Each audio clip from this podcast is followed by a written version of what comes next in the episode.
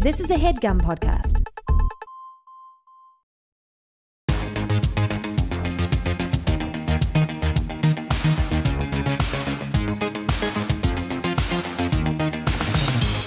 Hello, and welcome to Good One, a podcast about jokes. Vulture's podcast about, well, jokes and those who write them. I'm your host, Jesse David Fox. Hi. A few episodes ago, we aired the audio of a panel I moderated with writers who work for all the late night shows that filmed in New York. And it was fun, funny, and informative, so I thought, let's try it again. This time with the writers for the shows that shoot in LA. So we did exactly that. At the end of July at NeueHouse, we assembled five writers Jessie Gaskell of Conan, Danny Ricker of Jimmy Kimmel Live, Matt Gunn of Real Time with Bill Maher, Jocelyn Richard of I Love You America with Sarah Silverman, and Jenny Yang of Busy Tonight. It should be noted that those last two shows had already been canceled by the time of the panel. If you listen to the first panel, you'll notice pretty quickly with this one that it is different. Where the New York panel, I intentionally focused on newish writers opposed to producers. The LA panel included Jessie, who has been at Conan for five years, Matt, who has been at Real Time for 13, and Danny, who is the co head writer at Kimmel. As a result, as you'll notice, they have so many questions for each other because these are the people that are hypothetically changing their own show's processes and are curious about how the other ones do it. As a person who lived through it, if you are curious about how late night works, let me just say, buckle in. It is quite the ride. So, without further ado, take it away, me.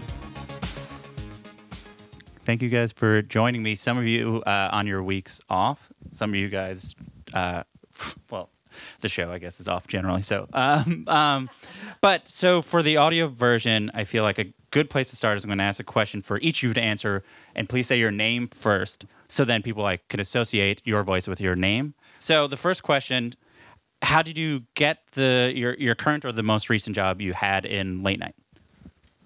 I'm Jessie Gaskell. Um, I write for Conan, and I got the job there by submitting a packet more than once. Um, and more specifically, I had been writing on a, a show that was hosted by a Conan writer, Deon Cole, who went off to uh, host his own show, also on TBS. And so I got hired as a writer there. And the Conan people kind of got to know me, and it was a little bit of a like, okay, she's not crazy. Um, and so then when an opening came up on Conan, oh, and Deon Cole's show got canceled after six episodes uh, because it was a- ahead of its time, like that all canceled shows are. Yes. Um, and uh, and yeah, when a when an opening came up, I put together a packet, and I think that packet at that point was better than the previous ones. Uh, but also they they knew me a little bit, and so it it all just fell into place. Uh, I'm Jenny Yang, and I was recently a staff writer and a performer uh, on Busy Tonight on E with Busy Phillipps. It has been canceled since, but um, I was there for uh, a couple of the first development times that we met up, as well as the first season. And um, I got my job because I'm an internet person, I guess. I'm on Twitter a lot, and you an influencer? I will never say that. Even though sometimes I do get these random solicitations. They're like, uh, would you like to try our tea? You know, like it's like, uh. anyway, it's gross. So um, I don't ever say yes. So um, I am on Twitter a lot. I've made some like digital videos over the years. And I think just through that, um, I was recruited to submit a packet. It was my first time submitting a packet. I know I sound like an asshole. I got the job. It's great. Um, so yeah, it's uh, it was a really like cool way to like get a job.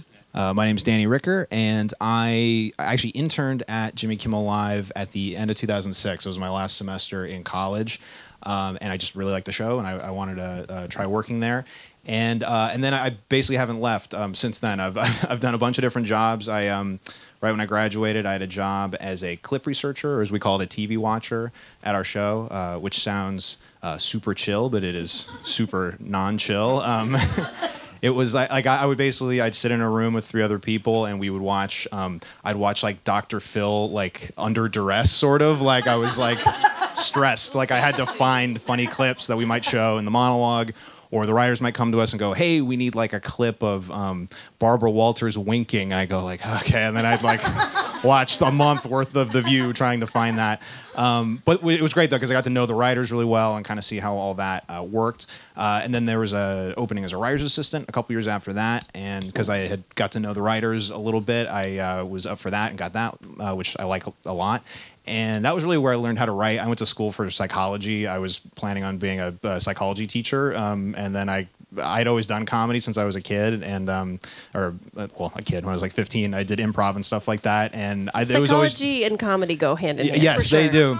Now in hindsight, I think probably as I've tried to justify like why I spent so much money on a psychology degree, I, I've I've said that to myself a lot. But it is true. I mean, like we are just trying to figure out like what if something will work is like what will will this make sense to anybody? So uh, that is psychology. Um, so then I was a writer's assistant for two years, and then I got a job as a staff writer. And uh, instead of kind of in the general population of staff writers. Um, I did my first writing job was I would sit with Jimmy all day and basically take everything that was approved, all the jokes and the bits, and weave together his kind of his long draft of the monologue, which he would then go in and rewrite. Um, but I was also writing jokes and bits through that.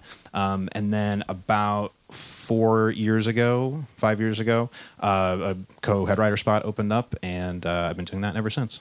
Um, I'm Jocelyn Richard, and um, I think I also so and I wrote for uh, I Love You America with Sarah Silverman on Hulu, and that happened because I also sub- so I submitted a packet, and the production company was Funny or Die. And I had worked uh, with them on a couple other things. Like I'd worked for that show at midnight, and then I was also a staff writer there. So I, I kind of knew a few people there. And when packets came out, I submitted a packet, and they read them, and I interviewed, and that's kind of how that came about. But I think at that point, I had written a just a million packets already, and every time you write one, you kind of get better at it. So it probably it probably wasn't horrible. Um, but uh, yeah, so that's you know that's how that happened, I guess. Hey, I'm Matt Gunn. Uh, I write for Real Time with Bill Maher. I've been doing that for the past 15 seasons. Um, we just had our 500th episode. I guess I've worked on about 460 of them. Um, and I got my start. I had a political blog, um, kind of like this was back in 2004, though, when blogs were still a thing. Um, and uh, I worked at the home office at HBO, and somebody at HBO um, connected me to the um, to to our executive producer, who's Sheila Griffiths, and she liked my blog, so I got hired um, as a writer's assistant, like Danny. I, I started that way, and I remember the uh, the first week, my very first week on the show, we used to do these rehearsals where we have five guests every week, and the writers would actually play the guests in this rehearsal. And um, usually it was only the writers, and I was the new guy, um, but I only I, I was the only one who read the book of one of the guests. And we don't do this often, but it was a guest who was kind of a dumb jock. Um, I, I don't want to name names, but it was Jose Canseco. Um, and I went out for Bill to interview me. And Bill, anybody know, he's kind of an intimidating guy, you know, when he's got you in the, in the crosshairs. And my our um, our head writer right before, and there's an audience of about 150 people. Um, and our head writer, before we went out, uh, first he said, "Don't show him any fear." um, and then right after they announced Jose Canseco, and I walk out, he he whispers into my ear, "Don't fuck this up."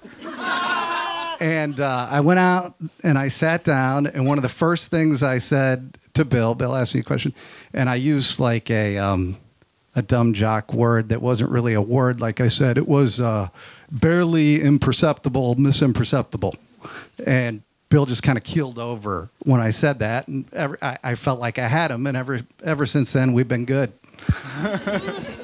So th- there's a whole rehearsal that happens with like an audience. I'm very, I'm intrigued by this. The, uh, the, we stopped doing the whole. There is a whole rehearsal every Thursday with an audience. Um, we stopped playing the guest parts after the strike because I think Bill felt it wasn't that valuable.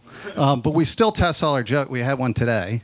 You know, we wrote our monologue this morning, tested the monologue jokes, tested. We do a segment called New Rules at the end, an editorial, and then we see what works, and we take what works for Friday. Uh, How different? Like, how, do you do major changes, or it depends on the week? It depends on the week, but um, you know, monologue. I'd say usually probably at least half of it comes from Thursday. Since we're a weekly show, um, we hit it pretty hard on Thursday, and then just get to sharpen it up on Friday. Before you got the jobs you got, uh, what was your your relationship to late night? Sort of growing up, or sort of coming up through comedy. Was it a thing that you were always looking towards? Sort of any of you? Um, I I remember, you know, I was like SNL, which I'm sure that's probably most people's uh, answers here. But I remember where late night talk shows specifically clicked for me was they. I was too late to stay up to watch the show, so I never really saw them. But Comedy Central started rerunning the previous night's late night with Conan O'Brien at like three o'clock in the afternoon, and uh, and I was I was like, oh wow, this is awesome, and it was I was interested in sketch comedy and stuff like that, but it was the first time I kind of saw, oh, there's like it's a nightly show. These people out here, I think, are the writers, and they're doing stupid things, and that's fun.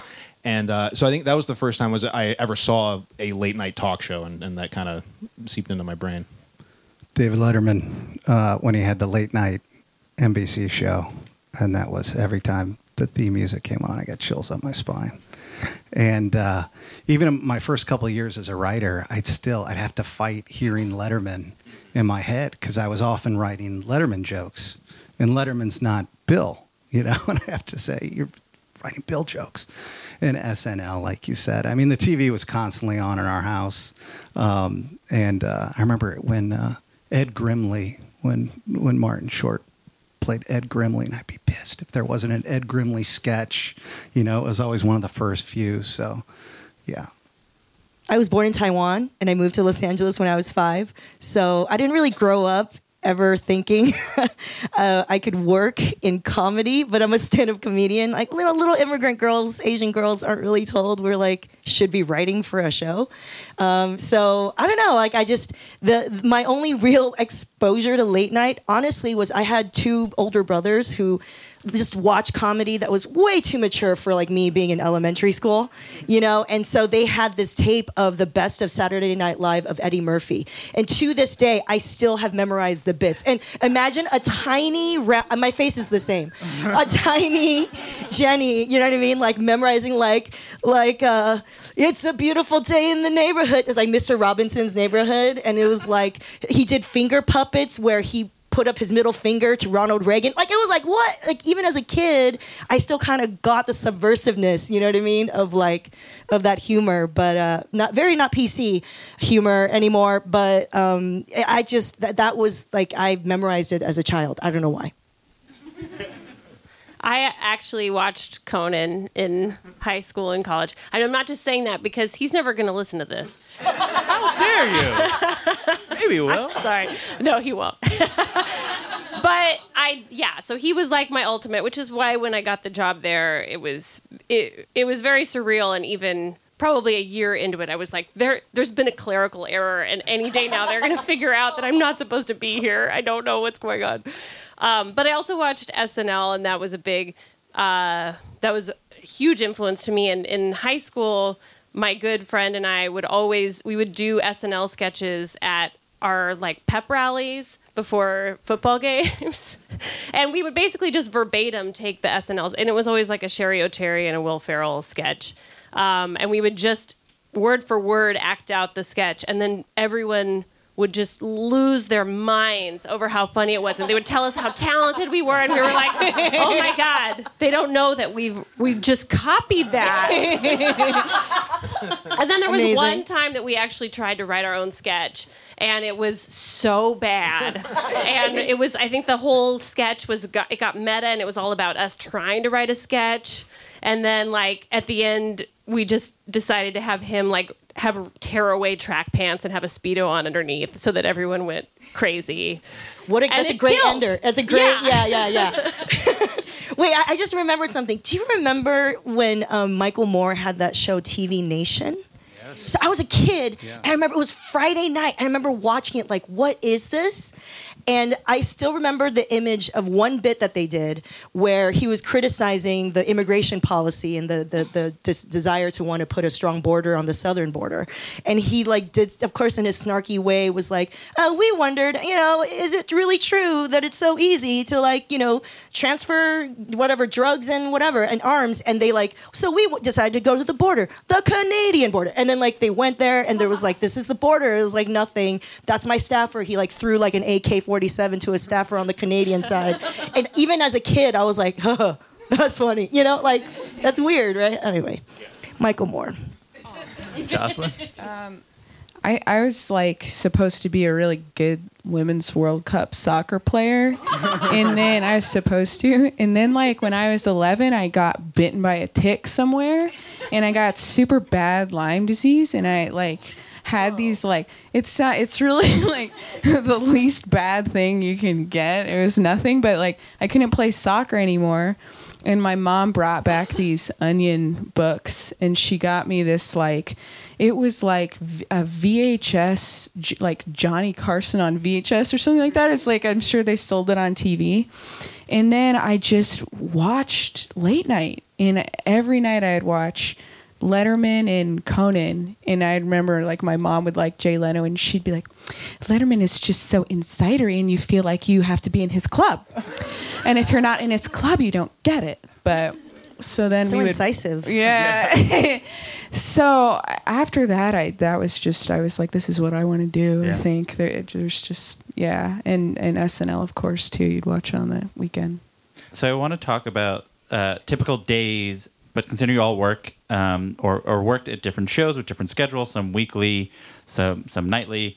Um, I want to do something that I know worked because it worked last time, uh, which will go through the day in sections, and you'll describe what happens in said section for your show on a show night. So when it was one a show night or on the weekly shows of Friday, what what have you, um, or show day. Sometimes the shows don't shoot at night. Um, nonetheless, uh, so what is a morning like, or was it like when you're getting in? Was the sort of the first thing y'all are doing? Uh, at Kimmel, we do our first batch of writing from home in the morning because we, we start early. Um, so we, we have a, a very um, uh, sad and dedicated man named Greg, um, who's our researcher who gets up at, I mean, I'm not exaggerating, I think 3 a.m. and reads every article. I article. just and, gasped. Yeah, but I know. Need to, I need to gasp into the microphone. this way, I'm not saying this is a, a humane system we're running here, but um, it's it's how Respect, though. Respect. That's how we figured it out. Um, but so he so he gets up and he he reads every website you can think of, and he's looking for the big news stories of the day or smaller ones that are kind of in our wheelhouse. And you know we're, we try to do a mix of. Uh, you know, we'll have like a couple things about um, what the president is doing, and then we also want to, you know, we like to try to uh, talk about just what the things people are talking about. So we try to go, hey, like, um, oh yeah, like Father's Day is this week. People are buying Father's Day presents. Maybe there's something we can do with that. So we try to be eclectic and not go all in on. On, you know, on politics, unless it's one of those days where it's just insane and we have to, you know. Um, but so at so at seven a.m., um, he sends out an email to all the writers, going, "Hey, here are kind of the the 10-ish stories we may cover today. Um, and then from 7 a.m to 8.50 a.m that's our first big kind of chunk of writing. We're writing jokes and bits. And then those all get sent in to jimmy who then reads them very very quickly and then um, sends them back uh, you know and letting us know what he wants to do for the day. So that, that's kind of our first writing chunk. Yeah. We start i mean i i, I always kind of do some news reading at home. Like really first thing when i wake up i look at my phone which is really unhealthy. Um, but yeah so i'll read news from home and kind of start thinking of uh, of ideas for our pitch meeting which happens uh, probably around 9.30 in the morning so we get in a little bit before that. Uh, we'll we'll have a pitch meeting where you know you're pitching on topical stuff at that meeting and if your idea gets chosen you then start executing it. And you have until about 1.30 to create a sketch. So it, it'll go and that's when like things start that's when you just go into this like panic mode. Um, but you get really calm too. Um, and so you have to because we produce everything ourselves on conan. Uh, so if you write it You also produce it, which means you talk to casting about uh, casting actors for the bit. You you know pick music or you figure out what sort of um, if there's going to be like a a backdrop, um, props. Like if there's a, pre-taped element, you direct that and you edit it. So it's all like, or maybe music. Maybe you're coming up with an original jingle because it's a commercial parody or something. So all that's happening in that time. And you're basically just like rushing around and fielding a million phone calls, and people are calling and they're like, "What sound effects do you want?" And you're like, "I haven't even written it yet." um, so that's that's all really frantic. And then at 1.30 we have a rehearsal with Conan, which it's a rehearsal, but it's basically like an audition of your sketch for Conan. Um, and so at that point, he he will give input, and and you know he might if he likes the idea, but thinks it needs to get tweaked or wants a different ending, then he'll give notes on that. But sometimes if it just falls flat and and gets zero laughs in rehearsal, then it's just gone, and your whole morning was a waste. Uh, And and he's heard nothing About any of these ideas before, because I've heard he this about your show, and I'm fa- I'm fascinated by this. I think he's if there's an idea that the head writer thinks he needs that he's really going to be on the bubble about, he'll run it by him first. But usually he keeps him pretty in the dark so that he's really coming into it cold and he's just watching it like an audience member would. Um, but it's that part is the most terrifying part. Yeah, does that like do you do you because I we're the complete opposite. Like J- Jimmy Yeah. is is uh, we often say too involved. I, I mean we we found out a couple years ago he was approved. Like we'll have sponsored bumpers some nights on our show. Like portions of Jimmy Kimmel Live are brought to you by Arby's. Like taste the beef or you know whatever. And we found out that he was getting sent those and approving them. And we're like, you dude, like you have enough going on. You don't need to be revising like the the bacon cheddar copy or whatever. Like we'll handle that. So, but like I bring it up because by the time we get to rehearsal, he sees a bit. He's approved the concept, the script. He's potentially done three rounds of notes on a script. He sees every edit and gives notes on. it. I mean, he's so involved, and it's it's harder in a way, you know, because we can't often surprise him better. with things. but but then so I, I've heard like the Conan process. I go, oh, that sounds fun too. That we could like you know kind of toil ourselves and and then Yeah. come and, and show the product too. And it's I don't know. So then, does he just, uh, if you're in the middle of auditioning a sketch, does he ever just sort of do a little bit of math in his brain right there and just say like, "Let's go this direction" or something, and then you have to revise? Oh yeah, I mean he almost always knows exactly where the sketch is. I, he's a he's a writer, and that's how Yeah. he started. And you just see his brain, like he already knows exactly what we're doing. And the best thing in the world is when you can surprise him, and he and you really get a belly laugh out of him, and that just like, ugh, that I heard he never laughs. For, Is it true? no, he, he does. He laughs okay. a lot. Yeah, but it's hard. It's hard to surprise him because he's he sees all the moves coming, and he's like, I would never want to play chess with him. It would be terrifying. um, but yeah, I mean, it, it's just it, it's good. The rehearsals are good because he does like he really will work with something and give it a shot if he kind of believes in the premise. But there's also so many things that like if one, you know, missed cue can sometimes throw everything off, and it's like, well, that we can fix, but it might have already ruined the sketch. Do you feel and so like it's late. gone then? Like, so let's say it's like the first, it's like a cold read, and he's doing it for the first time, and like, Yeah. a, you know, sound isn't right, and then the the mood is gone, and you have to move on. Do you do you ever feel like okay, three months later I'll pitch that again, or is it just like gone? I mean, I think I I wouldn't pitch the exact thing again, but I might try to find a way to rework it. Yeah, and yeah. I sh- uh, yeah I should do that more actually because I'm out of ideas. We all are. totally tapped out. um, but yeah, no, it is. It can be really frustrating, and we all, you know, then you go back to your office and you shut the door, and maybe you cry for a little bit. I don't know. uh, but yeah, it can be really devastating if something like out of your control happens that really just kills it because. You know, that's just fate, I guess. Um, it you know this is a new show right on e and so it sh- did shift a little bit i think in the end we settled on um, 8 a.m call time uh, there's three of us who are writing as well as on camera um, during monologues so the the, the, the the morning was focused on writing for busy obviously and it was for the monologue 8 a.m we show up we look at the news even the night before we might have looked at like what was trending on twitter or whatever and then we just kind of like go in and like put in a master document. These are the headlines and the links. Um, and then at around 8.30, 8.45, depending on what the vibe is that day, um, then um, Busy comes in to kind of have us pitch it in a way. So we go through and she'll read it. Um, and then we, if something lives in the room in a good way, then it, it's like a automatic vote that's going to happen. If we happen to also pitch on the bits or the jokes that could happen or the take that happens. So that's around um, 8.45. Sometimes we'll start at 9.15 and then that could also go depending. Um, but we'll usually have like 20 something to 30 you know we wanted to get as many because we don't know what obscure thing you know it, it really was an experiment you know because it's so new. It's like well let's the voice and sort of what busy was really going to be attracted to. So that was that was cool to kind of like figure that out. The, the our weekly shows on the end. well this one yeah this is daily Yeah, so yeah. Yeah, so ours was uh, I Love You America was weekly, and they also did sort of a writer producer model. So it really was your schedule just depends on what you have to do that week, what you're producing. So if somebody's on uh, the topical element of the show, they're they're writing something a couple days before. If you're producing a field piece, you might be in an edit, uh, finalizing that.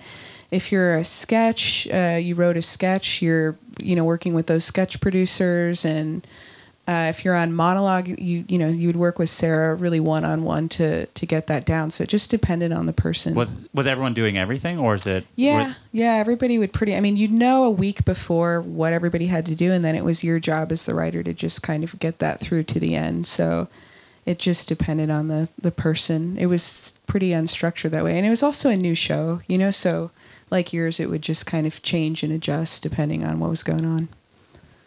All right, show day, Friday. This is pretty much what I've been doing every day for the every Friday for the last 15 years. Um, I wake up at 7:11 a.m. I uh, get my phone. I go to politicalwire.com. Wait, why 7-Eleven? We can't buzz by I that. just li- it's just my thing. okay okay maybe that's the trick to longevity yeah, in late night yeah. wow wow, I got to change my alarm. Wow. 7-Eleven. I look and I see what Trump poop tweeted the night before. Um, and other premises. I go to a couple other websites. I get the kids ready for school. that, that, by the way, as a parent, is the hardest part of this whole process. Is Yep. tr- trying to write uh, bits while you're making uh, uh, waffles and oatmeal and stuff. But, yeah, Exactly. do ya. you ever try your bits on your kids please say yes Um, I well, your kids are slightly older than mine. I'd, but I'd yeah. be ta- we're on HBO, so I'd be taken away by family services. I think. If I, but anyway, so yeah, take them to school, get back home, take a shower, try to make myself laugh in the shower with my premises, see if anything catches there. I live about half half an hour away from the studio, so I drive in studio, try to make myself laugh on the way to the studio. I usually get about. 10 jokes or so, maybe, that I just have in my head. You're just Um, saying monologue jokes in the shower. Well, in my head, I'm not. I don't say. This them is what loud, 15 but- years gets you. Okay, this is like Jesus. Yeah, and are you a generous laugher?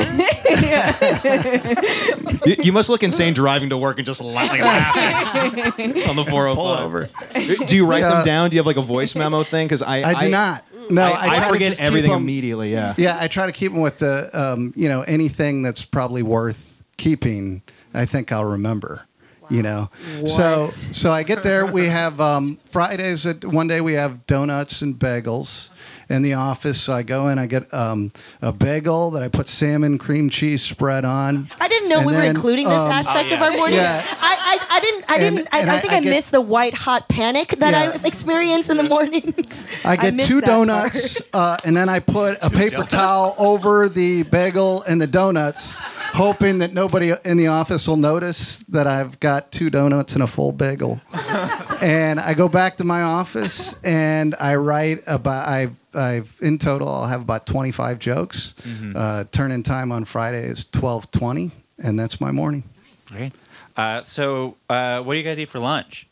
Uh, and is and is are, is it free or was it free at any of your places? Some some of the late night shows in New York get free lunch every day.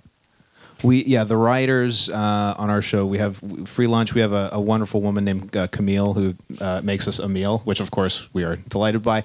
Um, and um, yeah, we uh, it, it's good. It's it's fresh, and uh, we also you know we work in um, we work on Hollywood Boulevard, so there's like uh, really You our can't go outside. yeah our, our, our dining options are Hard Rock Cafe and Hooters, um, so it's kind of like it's necessary.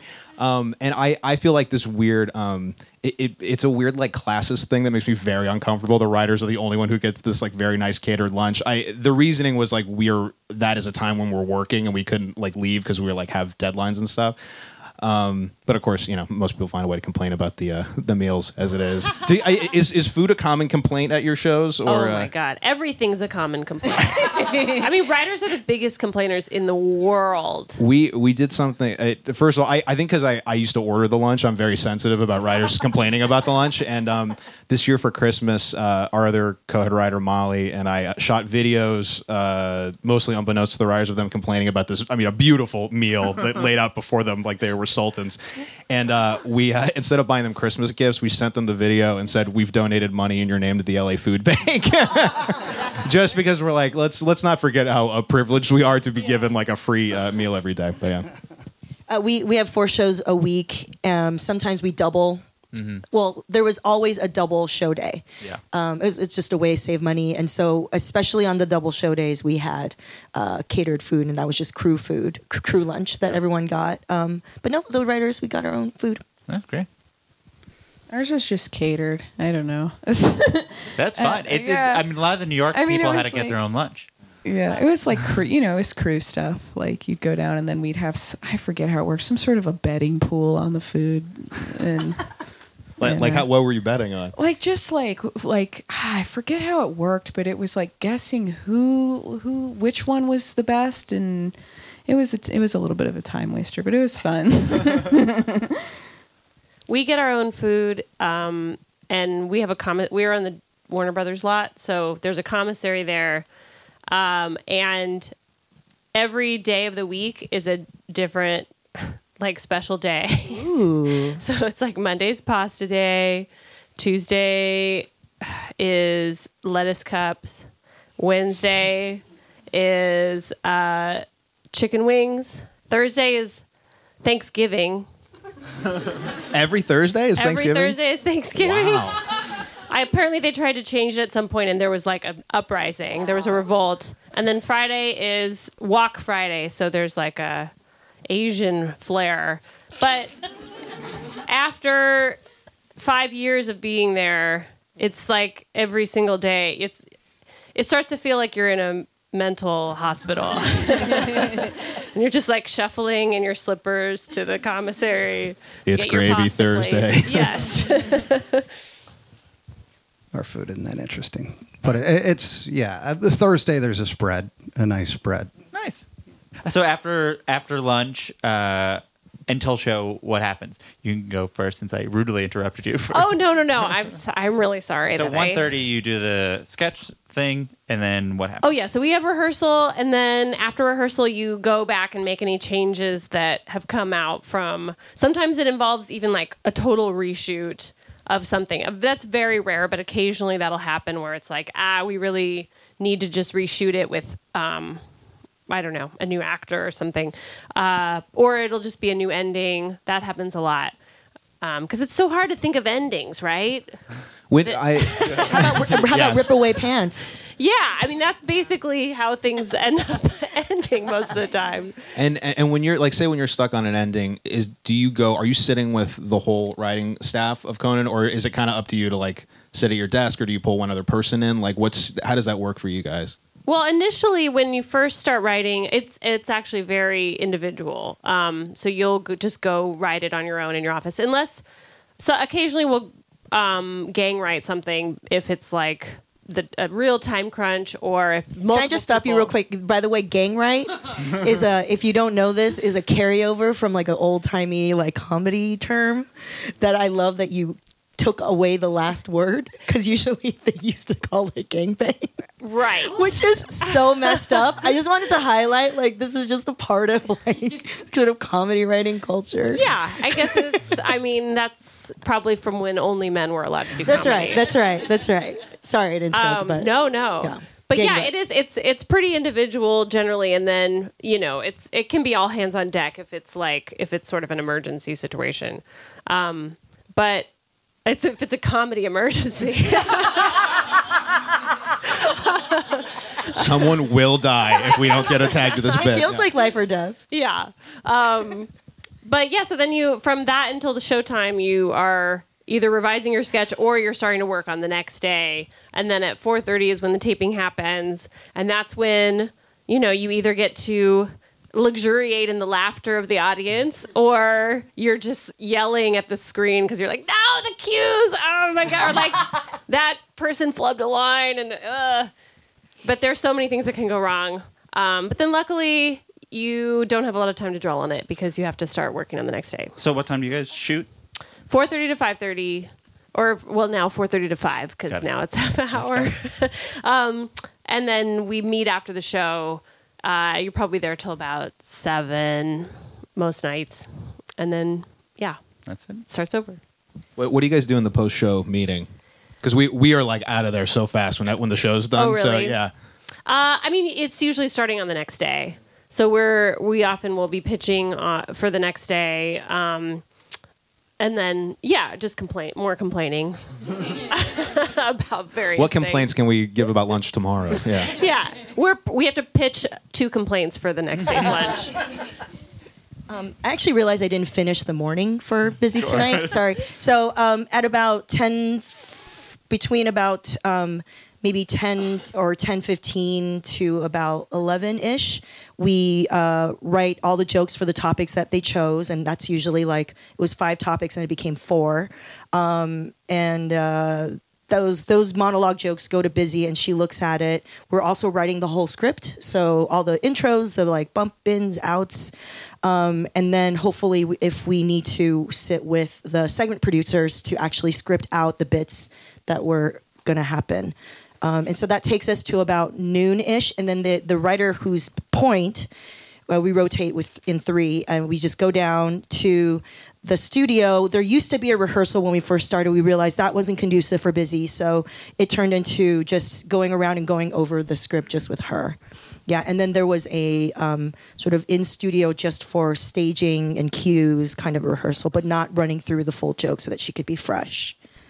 I think that's and then and then we'll like write actually we will do last minute punch ups even in um, the the control room. So then what is then and then what's your afternoon? show so showtime is 2.30 we have a tiny audience um, a mighty audience um, at first you know the way that the, the, the show was pitched was that the three of us shantira uh, jackson kelly oxford and i were on, on set essentially at the edge. And during the monologue we would be able to chime in and kind of pitch our jokes or, or comment so that so that it wasn't just like a rich white lady to like talk about the news you know pop culture news.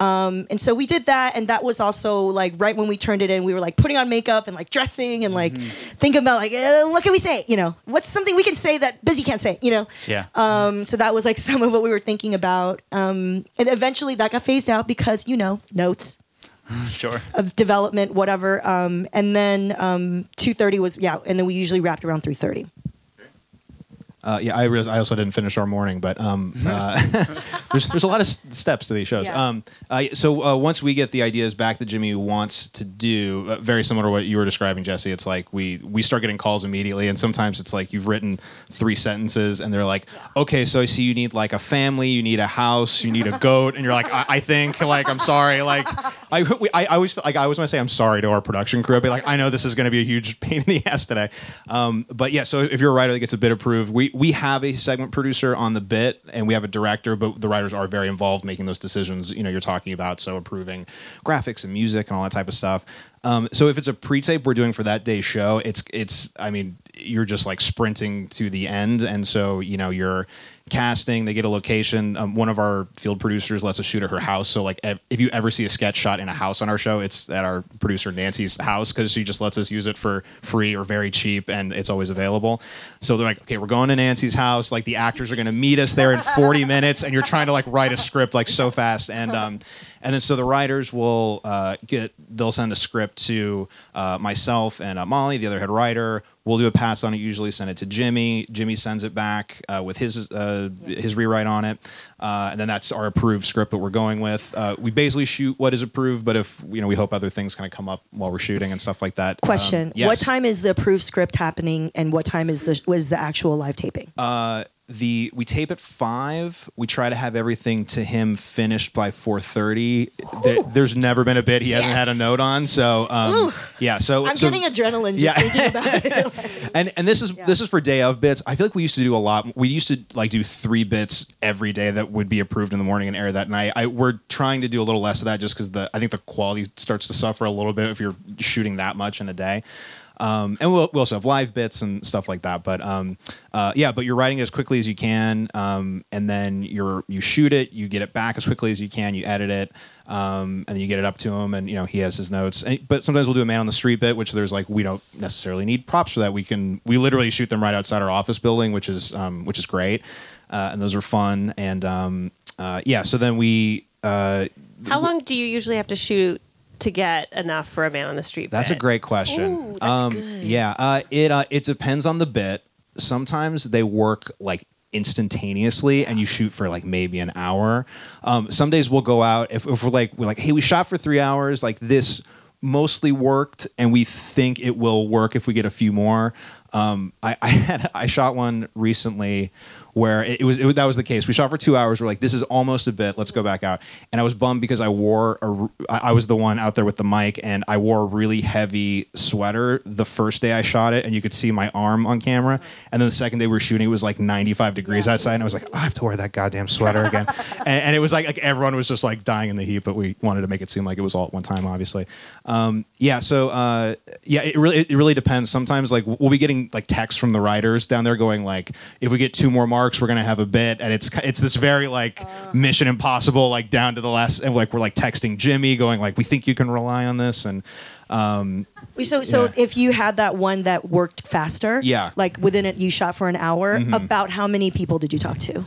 I, it also really depends on it. Like, um, uh, you know, we, we have a bit called Lie Witness News where we'll, we'll kind of like approach them with a fake premise. We'll be like, oh, did you like, did you see the comment last night, for instance? And there was no comment. And, you know, most people go, that didn't happen. You go, have a nice day, have a nice day.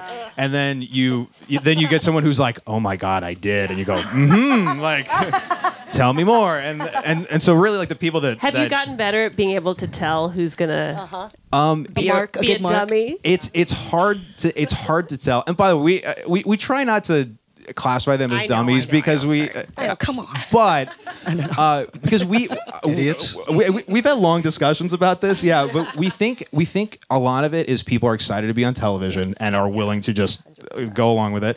We think people also want to help us out. Like they like they like if I'm out there, they think I'm a, I'm a reporter, and I and I'm like they go, oh, this poor guy's trying to do a story. Like sure, uh, yeah, I, I saw the comment, whatever, you know. Um, and, and so we're, we're like nobody. I mean, sometimes we are out there asking them to like uh, we did one. I, I it didn't quite work, but we got a couple marks where we just showed them an outline of the U.S. and we turned it upside down. We asked them what country is this, and people had no idea. You know, so uh, That, sounds hard, honestly. that one's a, yeah.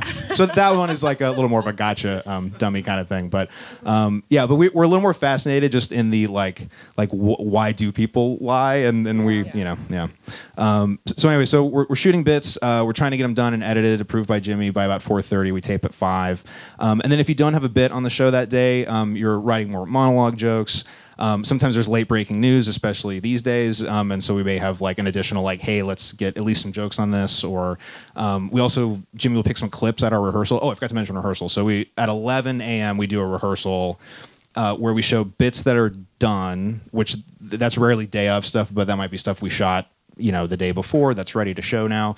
Um, if we're going to do a live bit on the show we have about 40 minutes but they usually can get like a very rough version of it together and we'll go kind of on the script that was in the pitch just to get it up on its feet and see if it works. Um, and then jimmy watches maybe 20 to 40 clips that the tv watchers have pulled and so that's where he kind of picks all the elements that he wants to put in the show that day. Um, and then he and that monologue writer go off and they write that and the rest of us kind of finish our, our stuff Um, on the day of the show, uh, which I think it shot on Wednesday, um, everything that uh, every writer had been producing for the entire week comes together when we do the rehearsal at, in the afternoon. So a big part of that rehearsal is the first time you're hearing this monologue that you've just been. You could work on a monologue for a month or something. The way that Sarah would do her monologues is she would do she would do something topical right at the top of the show, and then the monologue wasn't exactly you know it was something that was in the, in the zeitgeist as they like to say. Um, but but not necessarily. So would it be one writer doing the monologue? Yeah, yes. And you would work really closely with her on this whole process.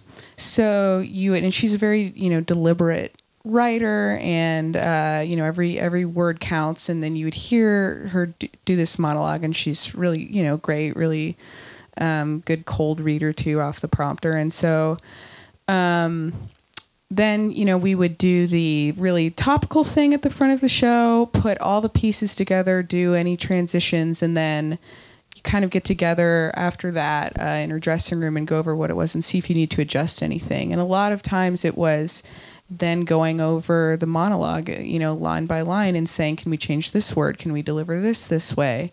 And then if somebody the people that are on the topical thing you know maybe you're you're changing your angle of it within the course of an hour and then you're frantically writing something again so it's basically on the day making sure everything is assembled uh, in the right way and then working on it until the show would tape at like 6.30 or 7 Okay, Friday show day. Um, I get out bagels. Yes. no, I, uh, we shoot live at seven o'clock. We go, yeah, so ten o'clock in New York, no delay, all live. We don't do any sketches or bits or anything. It's just what happens in that hour is what you see happening is what we prepared for. Um, but so twelve twenty, I turn to my mono. Twelve thirty, we have a meeting we call the Chiron meeting, and that's for we have this segment we do new rules, and we have puns under each of the new rules, um, and that meeting lasts an incredible, incredibly long time, usually to come up. Usually, Bill's picked about uh, about ten things that could be new rules. He cuts them down to five by showtime. And for each of those 10, we pick out chirons. um, And 90% of our suggestions are way too dirty and gross, even for HBO. You know, um, Damn. and then at the end of that, uh, uh, just making we're just making each other laugh. Um, and then at the end of uh, that meeting, we give up the previous week. Uh, the sports broadcaster Bob Costas, if anybody knows him, he's a big fan of our chirons, which he told us once when he was on the show. So there's a presentation of the Costi for whoever had the best pun from the week before. Um, I won it this week. I think it was um, somebody. Somebody did a new rule about no. For some reason, you, you no uh, no case for your barbecue tools or something. And my pun was wrong tong silver, play on long dong silver. Um, but anyway, Bob liked that one, so he gives out that award. We get a silly prize. Um, then we go prepare for the bill comes in at 2.30 so daddy comes into the room basically sits at the head of the table um, all the, the kids kind of try to make them like us with jokes and smart ideas that's is that basically the dynamic at all the shows um, Yes. yes I don't know how people would feel if I called Busy Phillipps daddy. You know what I mean? That's that, that's a different relationship. yeah, he sits there with his blue cards and writes down things he really likes, which is what he does for the meeting every day, and that's a lot of what becomes the show. And then after that meeting breaks, if there's breaking news, one of us is usually assigned the issue and we go write it. If there's nothing, we're pretty much done for the week and we go to the show and then go to the, the after party. And Bill, this is Bill's most intense time during the week, though. He goes and studies like crazy. He builds the monologue. And to give you guys an idea, so we're, there's like eight of us doing about 25 jokes a day on both Thursday and Friday.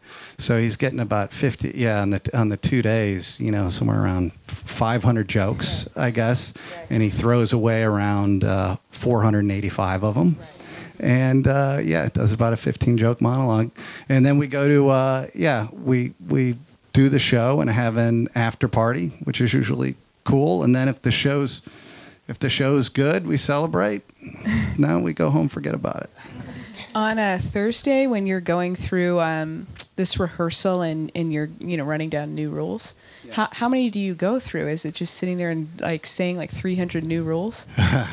No, no. The new there are many fewer new rules uh, in a good rehearsal. There'll be like twenty five. Okay. In in an average rehearsal, there'll be like uh, fif- 15, 18, something like that. Do you guys have a pretty good sense of which will be the final ones at that rehe- like before the rehearsal, or are you guys surprised sometimes by the? We're reaction? surprised sometimes. Uh, it- it's it's it's Bill. Bill chooses, you know, and um, yeah, but he.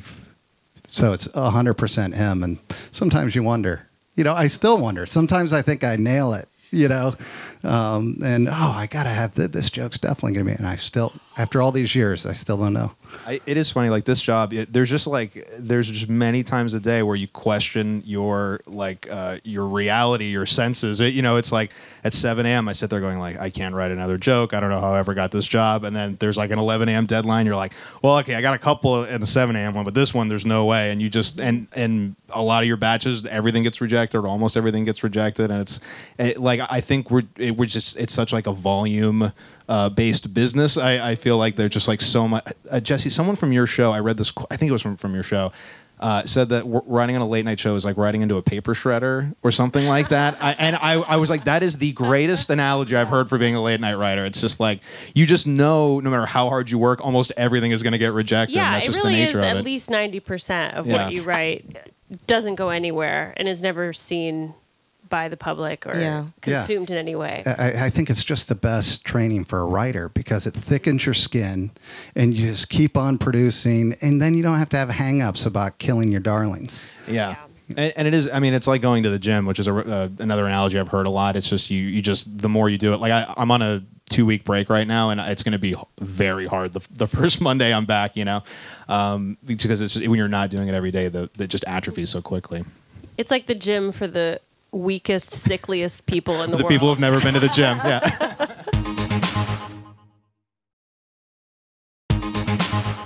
Yeah, what? Yeah, what? I was just curious. What are the numbers for like sort of staff and sort of number of monologue jokes Um, that they're looking at? we have i i think the uh, like the, the the packet that jimmy gets from us in the morning i think is maybe like 50 to 60 pages of you know ideas and jokes and then what we get back is maybe like two pages you know? So i think that's like that's kind of the the kill rate i think for us.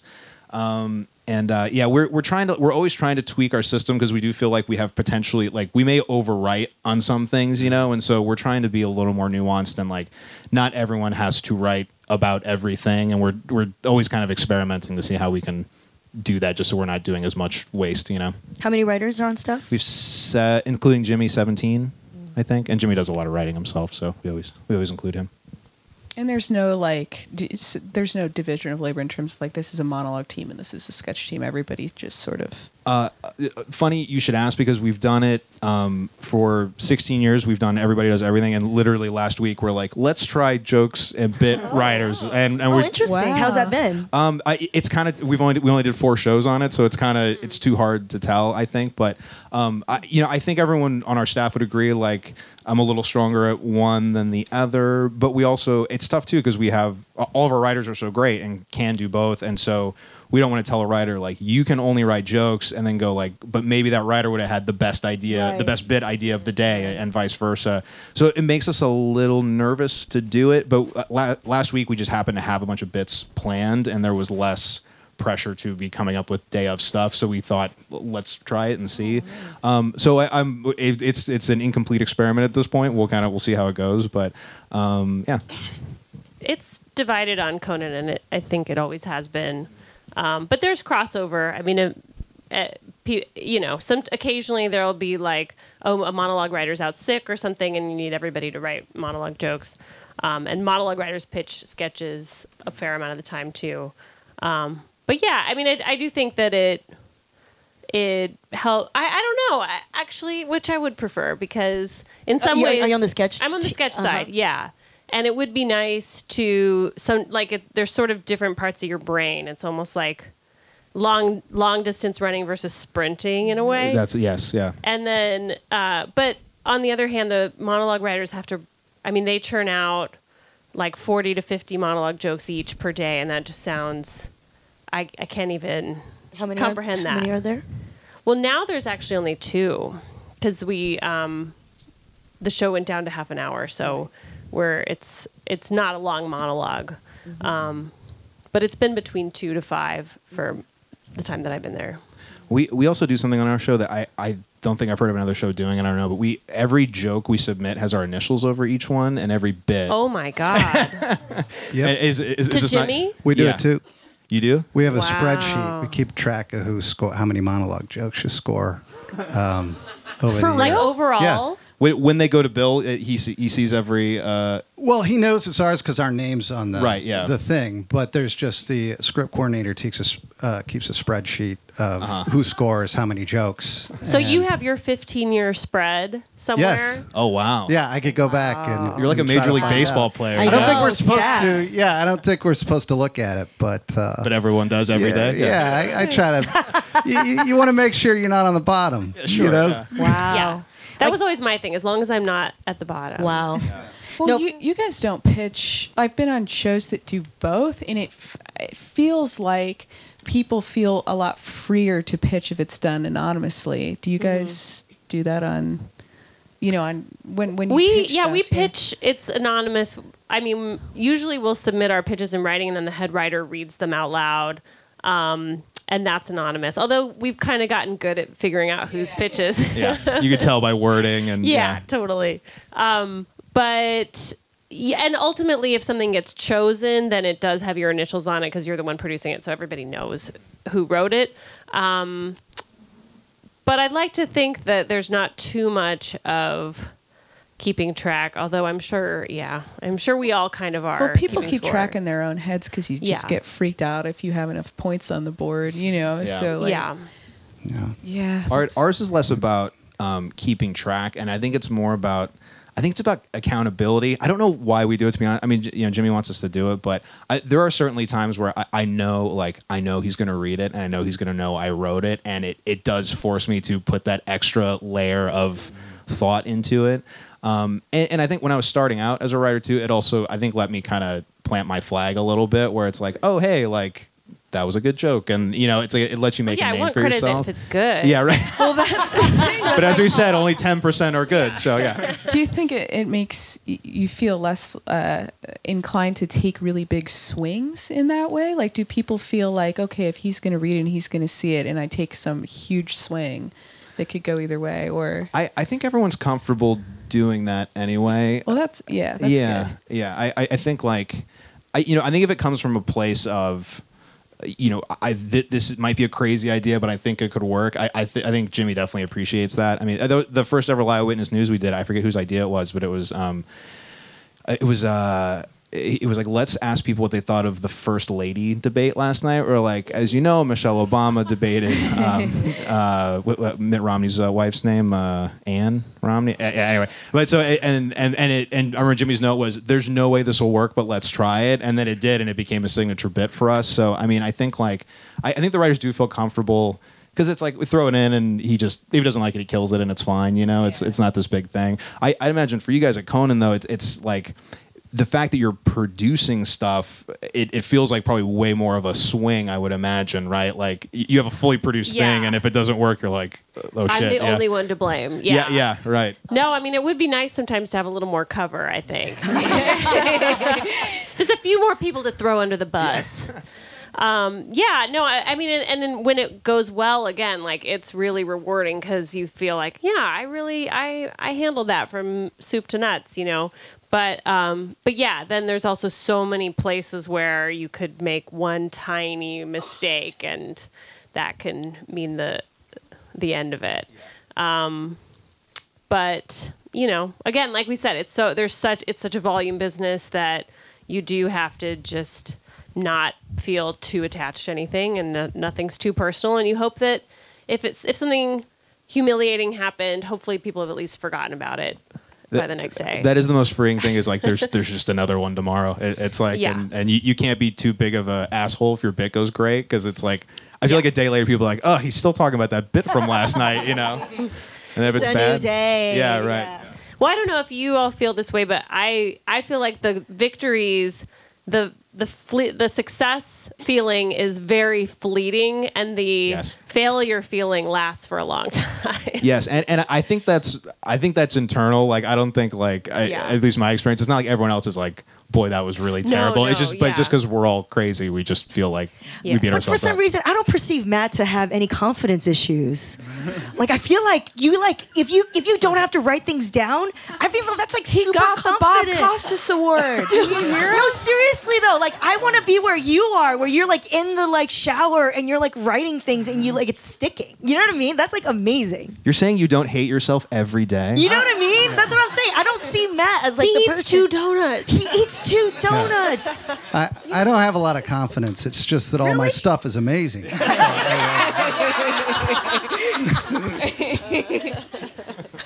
Uh, so late night shows for uh, usually have the name of the host in the thing. It's their show. How do you sort of balance your desire as an artist, as a writer, to sort of use the platform, the platform to express yourselves, while balancing what is the voice of a show and what will define the show?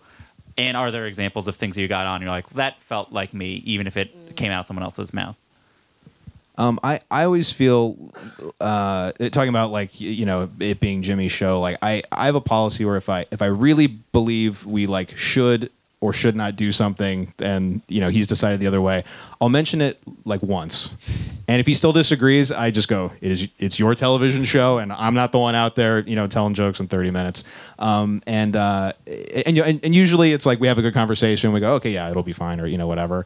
Um, and uh, I as far as things things I got on that I feel like were I I love like Star Wars and Marvel stuff, and um, I I've gotten to write like a couple of um, very nerdy pieces. um, I, I did one with um, a couple weeks ago with Tom Holland as Spider Man, and Jimmy played a dry cleaner, and there was a there was a section in the middle that was decently funny. And um, the director and the editor and i had this conversation. They're like let's just lift that out. And i go just trust me that the people who like this stuff th- that will be 90% of the youtube comments. And it was and it was um, just him referencing uh, daredevil from the netflix show and referencing deadpool. And it was like it was like eh, like it's like a chuckle from the audience but 90% of the youtube comments were like he talked about daredevil and deadpool. And it was and i was i felt vindicated going like the people who this was made for were like very jazzed about that um, I, luckily jimmy loves like spider-man too so it's not that hard to get that Yeah. stuff on the show but um, but that is an area of interest for me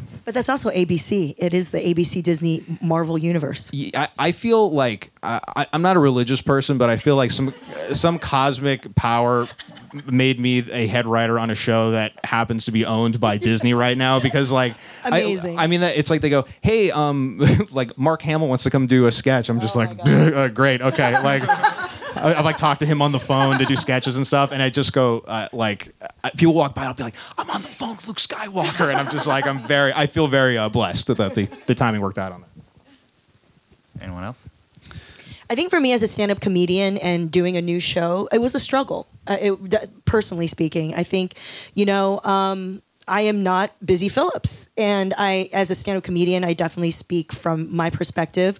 Uh, a lot of the jokes I thought of, she probably couldn't say, you know, um, and it's a volume business. So for me, it was a lot of like learning. It was a huge learning curve for me about when we do, cr- you know, create that volume, what uh, joke ends up going you know? So like you know I- when you know when you're like trying to write as many as you can it's like frantic and you're like trying to do math and you're like okay uh mm, this is a nursery rhyme that i could rewrite to like make a thing and then this one time i just chuckled to myself like this is dumb. Like you know what I mean? you're just like this is so dumb. This is not gonna go. And then in the end like you know she chose it and people laughed in the audience and i'm like oh this is i guess this is what happened so it was a lot of this like recalibrating internally as well as getting that feedback you know um, it's like an open mic every morning right Yeah. so I really identify with that, Right. uh, Jenny. It's like you're you're always you're always filtered through, in my case, through this one yes voice, you know. And one of the reasons I'm sure all of you, a lot of you are writers, you do it because you want to express yourself because you're an artist, you know, and everything's going through this one Yeah, person. Sometimes that could be uh, very hard, but you know, when I think about this, though, we've actually got it pretty good because I, I recently, for the first time in a while, wrote a screenplay, um, and everything. Wow. Um, everything takes so long. You know, you, c- you're always filtered Yeah. Through some, no matter what, and getting notes and you know, getting everything. And at least the the great thing about late night is you have instant gratification. Pretty much, you do a joke that morning. Sometimes it's on that night, and you got to have, like you said earlier, you got to have a closer's memory. You know, if you blew the game, forget about it and get back to work. But um, but yeah, I find it pretty satisfying. The other great thing about it is it's a little cowardly, but you know, there's some stuff that I wouldn't want to say um, in front of a crowd um, because I don't want to face the blowback. And I work for about the best guy on television for that because he doesn't care. And so I'll write anything. He and he'll- prefers blowback. Yes, he'll take it. So it's it's great. Ha- have you ever written anything at real time that you that you personally didn't agree with, maybe politically, but you knew Bill did, and it was a joke that would work for him? Yeah. I mean that that's the single hardest part of the job for me. And th- that's why I just I just think of my paycheck. you know. Well, when I have to do that, I feel a little a little whorish, you well, know. I, but you know, it, but it, our job is to write material for these hosts. You know, so I, you know, I, I- I, I personally, I, I, I can't think of an example where I've done it myself. I'm sure I have done it, but I, I think like, my, my job is to give that person material they want, and so I, I it, to me, I don't think there's a moral obligation there. You know, but yeah. it's, And I'm lucky too, I should say. I, I agree with him most of the Sure, time. yeah. So if it wasn't, I remember I, I uh, uh, right around the time I interviewed to be Bill's writer's assistant, I interviewed to be, uh, you know, this was way back, and then I was writer's assistant for a year, and they gave me the contract. Um, but I interviewed to be Dennis Miller's writing assistant, and I sometimes think of that because I, I would have quit.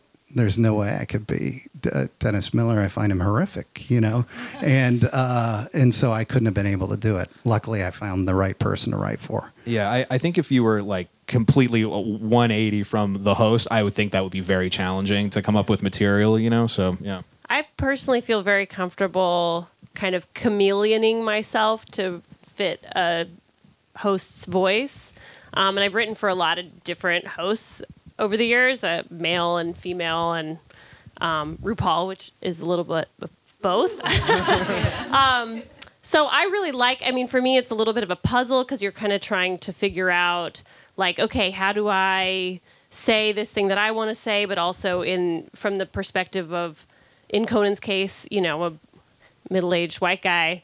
Uh, but I, I the thing that I'm finding difficult now is I'm, you know, getting into a space of maybe trying to pitch stuff or like develop my own work. Is that it's hard for me to uh, come out of that, and then like I have to rediscover my own voice, and I'm like, wait, who am I?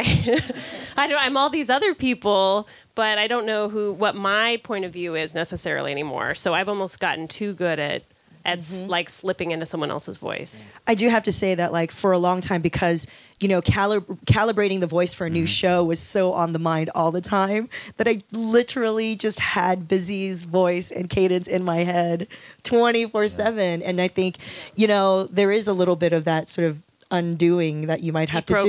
Yeah. Right. If you have to write for yourself. And I do want to throw in here what was beautiful about Busy tonight and Busy and why I wanted to do the show was because she wanted she wanted our voices to be a part of it. And so um, there were times where we literally would be like, we would write something, and it was like a joke that Shantira wrote about Colin Kaepernick, but like the punchline was to refer to Colin Kaepernick, even though the the peg was like a Kardashian. You know what I mean? It was like it, you hit him with the that, and then you get him with the that.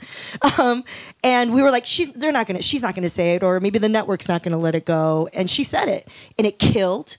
I don't know if it, it ended up being if, if it ended up being on air at the at the last minute Yeah. because but but that's an example of the kind of dance we had to do and sort of experimenting and wondering right? Because busy's so down to do so many things but you know as it gets squeezed into whatever network notes or whatever we don't know what happens right? So that that was definitely a very stressful kind of like if you care about something like where you're like oh let's get them with that you know? Today's it's a day and day kind of show. We get to comment on it. Um, and maybe you're like, this is a chance, and then it doesn't happen, then it kind of is a bummer. But usually, busy's actually would like be like, so down. You know. We, we had an interesting experience in the last couple of years because we've done a handful of guest host shows. Uh, you know, Jimmy was out when his uh, when his son was born and all that. Um, uh, you know, the medical stuff was going on. And, oh um, yes, that is legendary. Yep. y- yes, yeah. That was You guys did a, a great huge work. moment. That was a huge moment for late night. If, if, if there was a late night history book, you know what I mean, for Yeah. a for a late night Jimmy to break out of a traditional uh, format is very big. Yeah, and I mean, and obviously, I mean, we, uh, you know, we had nothing to do with that. I mean, it was you know Jimmy and and uh, you know and his wife Molly, and um, uh, you know, it was one of those things like he came back and i i we had already lined up guest host shows uh, because he was just going to take two weeks of paternity leave, and then you know all this they were surprised by all of this, and um, uh, so he go he told us he goes I want to come back host the first one just so I can tell everyone what's going on, and that was that night, and um, you know we asked him we're like do you like do you need anything from us? And he's like, I got it. And he just, he sat in his office all day and, um, he just went out and did it. And I mean, it was just, I mean, you know, uh, we, I mean, we, it's, you know, as if you, uh, we couldn't already, you know, respect him enough, but to go out there and, and, you know, that, that was, uh, not an easy thing to do. And, and, uh, uh, you know, and, and he became part of the news cycle on that and, you know, kind of got involved in it. So, I, I mean, it was very, uh, it was yeah it was a, a, an amazing moment for us too because we you know we all knew what was happening but not uh, not in that way that he phrased it and I, I think they just they had such an experience i know that they met lots of parents who were in all these situations and they they wanted to do something to help and they they still do that to this day so yeah It blew my mind. He was in the man show. You know what I mean? Like I was like, man show, that monologue, amazing. What a transformation. That's a glow up. That is a glow up. Definition of a glow up. Yes.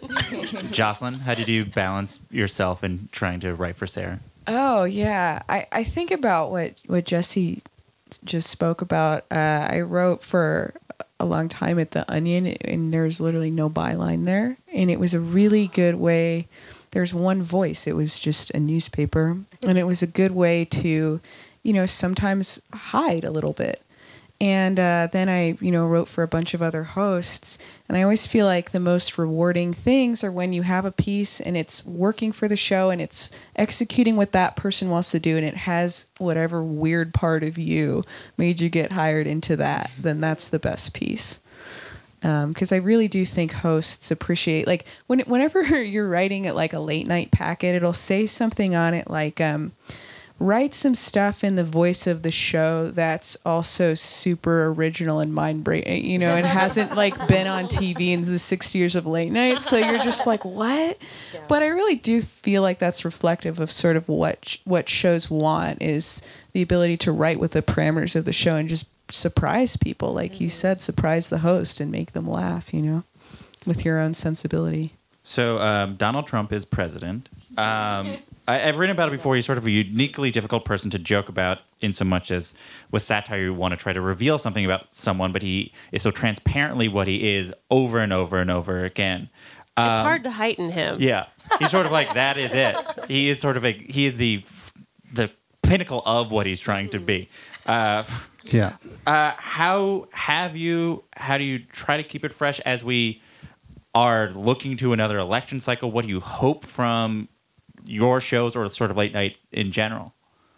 I, I hope that we can um, shift the focus to the right stuff, uh, you know, and um, y- you know, it's I think it's easy to grab at the low hanging fruit of like, oh, did you see what he tweeted, and you know, and, and that, and see what he said, and obviously, you know, we're we're comedy shows, and and we do we do need to do that, and uh, you know, we like on our show, we do feel an obligation to you know still have fun and we are you know we're we are the more kind of classic variety show you know? I think like you know if if we did what john john oliver did in our time slot it wouldn't work and i think vice versa you know? We're just different types of shows so i think we we do have an obligation to like the the toilet paper on a shoe going into air force one it's like okay we got to show that. However i think there are also a lot of really great candidates and important things to talk about and i i hope that we you know, while, while looking at the funny stuff, we can also bring light to I, I hopefully like a good person who will start to fix things, yeah, as opposed to just going like, look, you know, the guy that everyone knows is bad, he is still bad. Look how bad he is. Look, everybody. And then there's you know all these great candidates who are want to do awesome things that were, uh, you know, the oxygen is getting completely gone by the time you know it's time for them to talk about stuff. So Yeah, it, it goes without saying that Trump is the best writer we've ever had. You know, the setups are the punchlines with Trump. So it's really hard. You're right. to- And it's hard to do some satire because the audience, if you say he said something ridiculous, audience will be like, oh, do you really say that? You know, and I've never, I never thought we'd get, get a gift from the comedy gods as much of an ass as George W. Bush. And then Trump just obliterates uh, that. And now I think there's definitely for all of us some fatigue that's setting in. You know, I remember he's he start, he really went on the national scene with birtherism. I think that was around 2011. So we had a lot, we did a lot of Trump jokes back then, and so it's um, almost on a decade of just dealing with this guy, and it becomes so hard. My my rule for it is to um, give I'll, I'll just do, I'm sorry, I can't even help myself, but like cocked and loaded. You see, he tweets, "Co- "We're cocked and loaded," You know?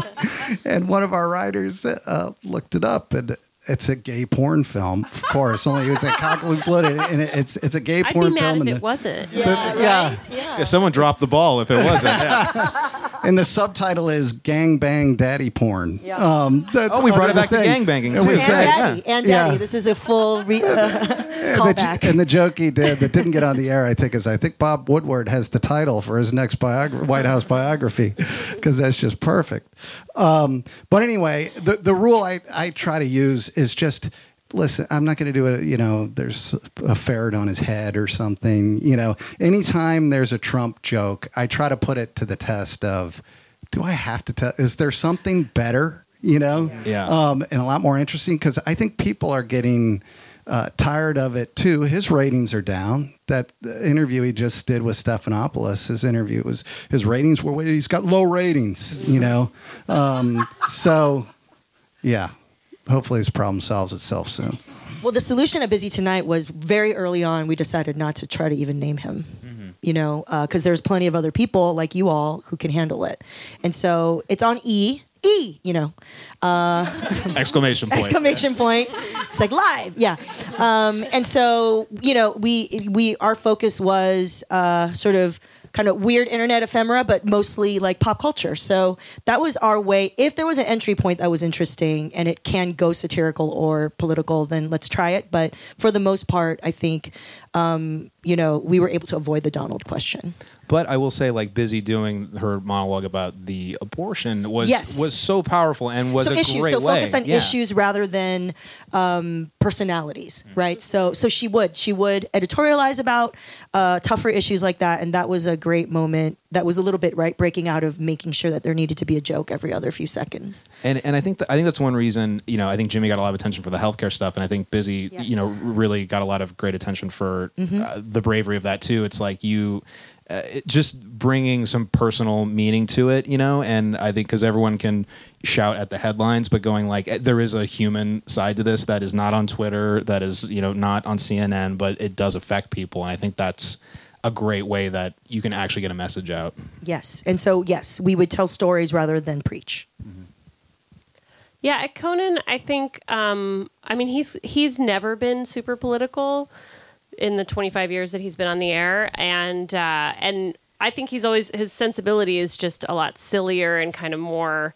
Um, I don't know. It's it's more evergreen, I would say, in a lot of ways than topical, and I think he's kind of stayed the course, even though the the impulse now really is to dive into the the fray. Um, but I but he also has kind of seen that so so much of late night now really is is these same topics and and especially with Twitter like things are getting beaten to death by the time we even tape. So it's it's actually very difficult to come up with a fresh take on a lot of these news stories. Absolutely. And so I think his sort of strategy has been rather than kind of, you know, try to compete for like the most epic clapback. um, he he will like he'll be more interested in a, a sillier detail about something, or even just a. I mean, we're the only show that's doing like the topics like. Uh, they just came out with a study that shows that ravens have empathy, and we'll we'll like do a sketch about that.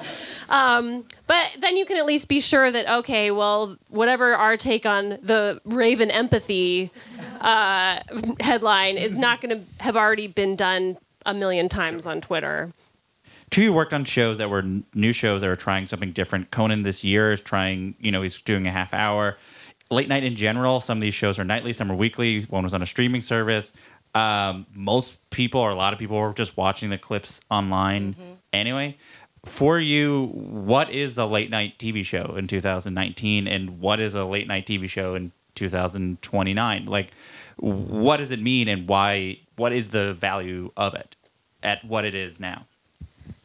Can I just chime in here on the sort of gender aspect? Because I think some of the conversations around what made Busy Phillipps' show a late night talk show versus, say, a daytime show was very gendered. Um, because, you know, Busy's a mother. She talks about that. You know, she got the show because she was able to talk about her personal life uh, through her Instagram following um, and just her career. And I think that was a little frustrating to observe.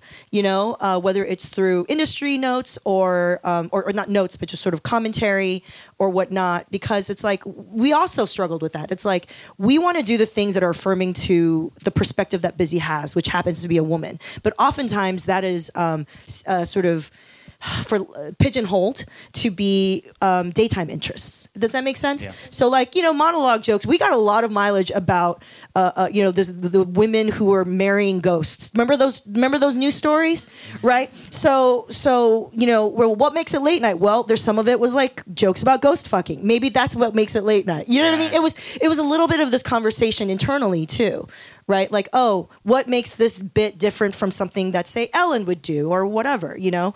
Um, but it's so gendered because what's messed up is like, you know, the, the energy of, of Busy, she has an edge already, but she also is a woman. And for whatever reason, the ideas around being a woman or a mother are always relegated, quote unquote, to the sort of daytime, you know, um, category or label. And i think that that to me i would i basically want the business model to completely change and to take down the patriarchy. But so that's the bottom line that you know that what busy did which is do a sketch or do a bit where she brought the staff to a bra shop to have a bra fitting you know uh, and cheer each other on call it bra buddies is a late night bit and we got so many so much feedback from women saying i cried watching this because you were so affirming. You showed different colored and different shaped bodies.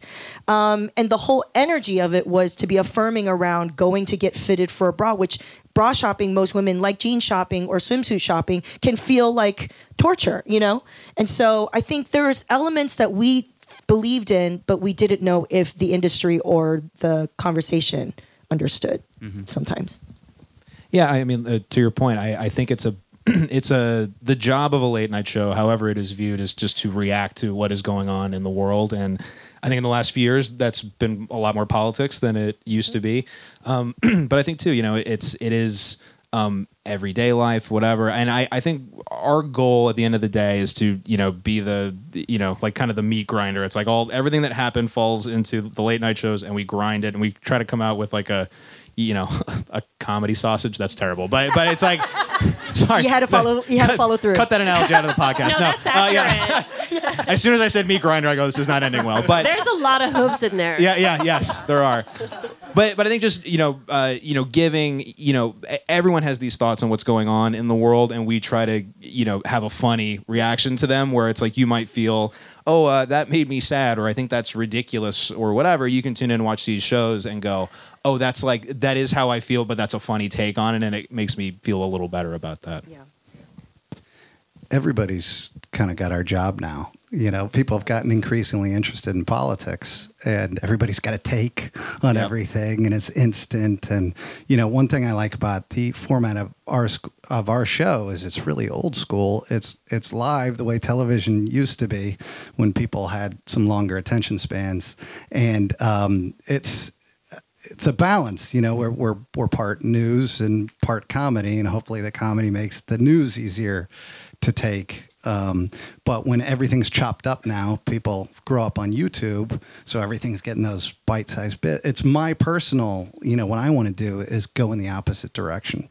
I'm finding myself increasingly uh, attracted to long-form stuff where you have to stick around and really penetrate. Well, and you know, it's this double-edged sword. It's like YouTube has greatly increased the spread of our shows. Way more people see them now. I, I mean, the, you know, you look at the live TV numbers versus a bit from your show that you know did really well on YouTube.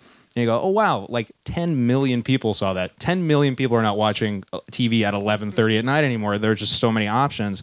So that's good. And I, you know, for our types of shows. But you know, the I think the business hasn't totally caught up, and so it's like the ratings wars, and that that's like this big topic. I go, it, it's this arcane discussion. It- it's like who, like if someone told you every night. At 11:35, I sit in front of my TV and watch a show live. You would think that person was mentally ill. You really would. You're like, you don't DVR? it? No, I like the commercials. Like I, I like them.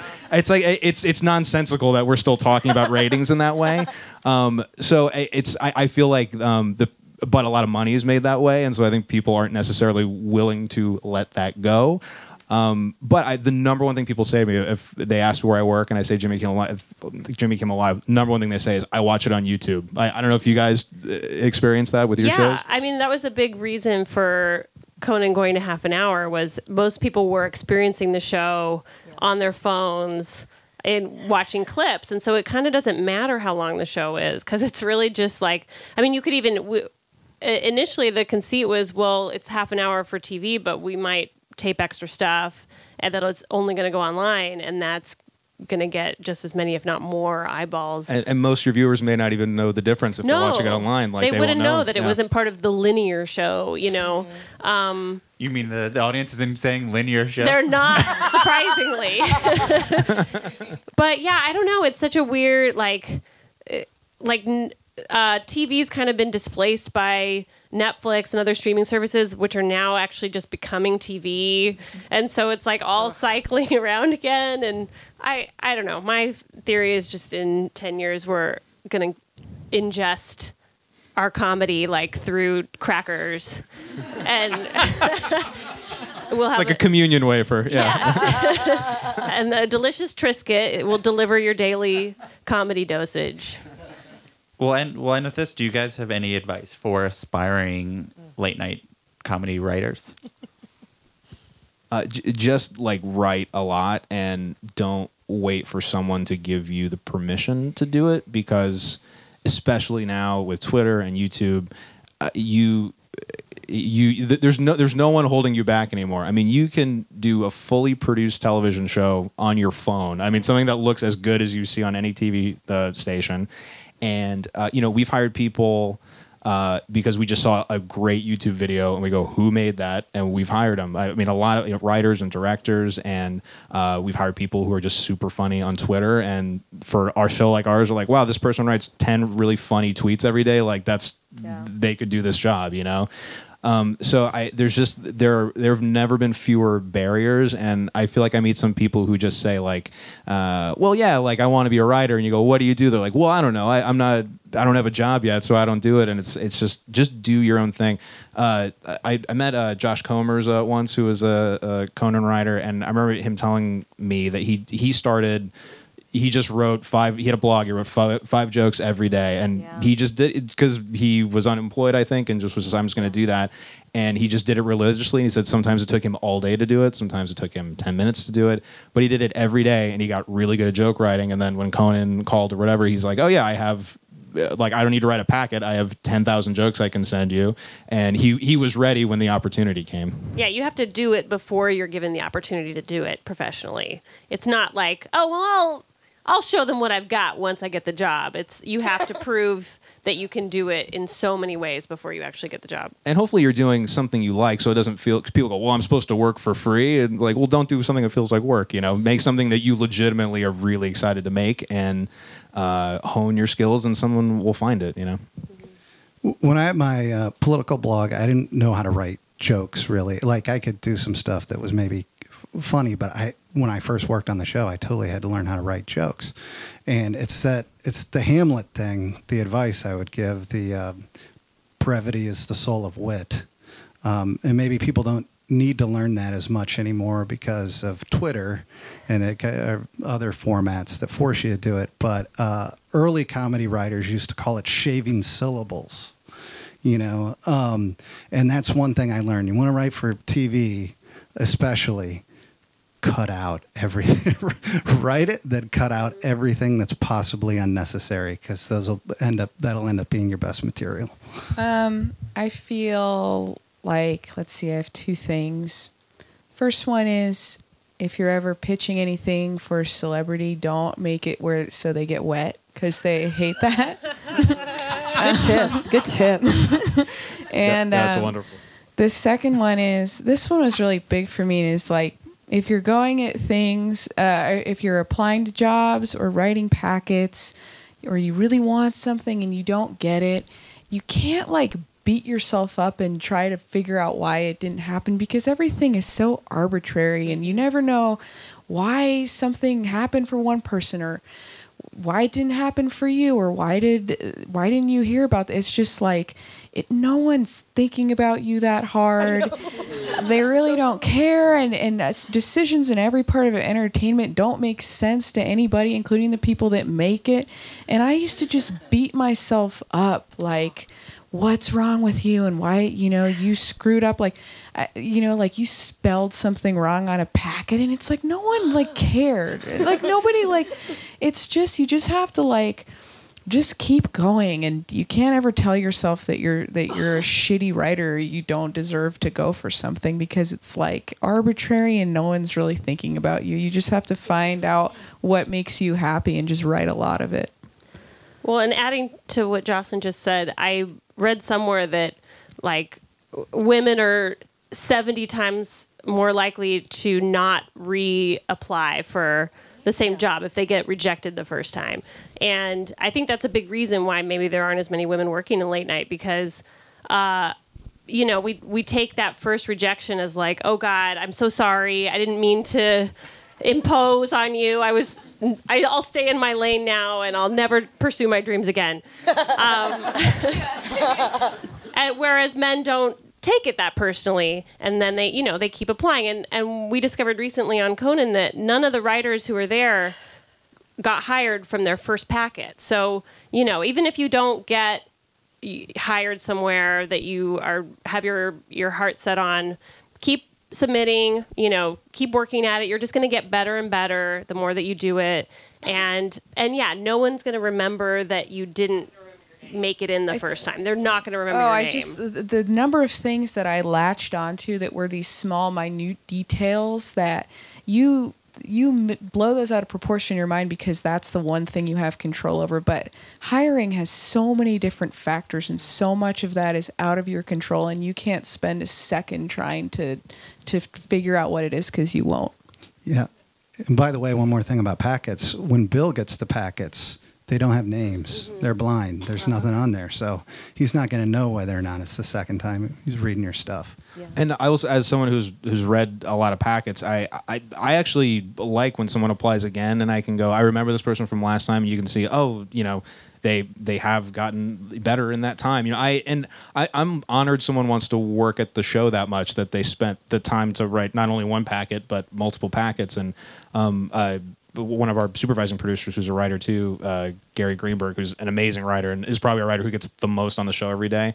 I think applied to write at the show five times before he got hired, and then he did, and he's been there ever since. And so I, you know, uh, you, you guys are totally right. Oh, my other piece of advice is if you're in a meeting for a show for to be a writer and they ask you what your honest opinions are about the show, don't tell them your honest opinions. tell them something good. Will you tell me the story when we're not holding microphones? Yeah, I just made a mistake early on where I was like, "Well, I have a few notes," and then I went into like a long. It, that was not appreciated. I think people want to know that you're a like chill person to work with, so that's also important. Like ditto to everything that's been said. Like, but like, I don't know. I talked about this. There's like some write up somewhere where I talk about how I got my job and uh, at the interview because there was a blind reading and then they like would check off like if they liked it. And then when I got the interview, it, it was this really great conversation and I really clicked with Busy and I made her cry and I cried. Like it was like a part of the interview, which is very unorthodox, but very on brand for Busy Phillipps, you know? And so it actually ended up working in my favor. And so um, I'm not saying cry at your interview. But really know who you're talking to. I think that's a good piece of advice. Who really know who you're writing for or who you're aiming to work for. And that's the end of the panel. So thank these people. Thank you guys. There'll be a reception on the second floor. so you go to that uh, and have a good uh, evening. If you want to listen to it again, it will, will be on Good One at some point. That's it for another episode of Good One. Conan airs weeknights on TBS. Jimmy Kimmel Live airs weeknights on ABC. Real Time with Bill Maher airs Fridays on HBO. You can watch episodes of I Love You America on Hulu and old episodes of Busy Tonight on the E Now app. Follow Jessie Gaskell on Twitter, and again, this is her Twitter. I am not mispronouncing it. At Jessie's Twats. Follow Jocelyn Richard at Jocelyn Richard, Jenny Yang at Jenny Yang TV, Danny Ricker at Danny Ricker. Matt Gunn isn't on Twitter. Must be nice. Good One is produced by Mike Comite with production assistance from Marissa Melnick. Justin D. Wright did our theme song. Rate, review, and rate the show on Apple Podcasts. Five stars. Please. And hey, if you know anyone who might like the podcast, maybe tell them what the heck. You can email any comments, questions, or laughing around suggestions to goodonepodcast at gmail.com. I'm Jesse David Fox, and you can follow me at Jesse David Fox. We'll be back next week with a new episode and a new joke. Have a good one. That was a headgum podcast.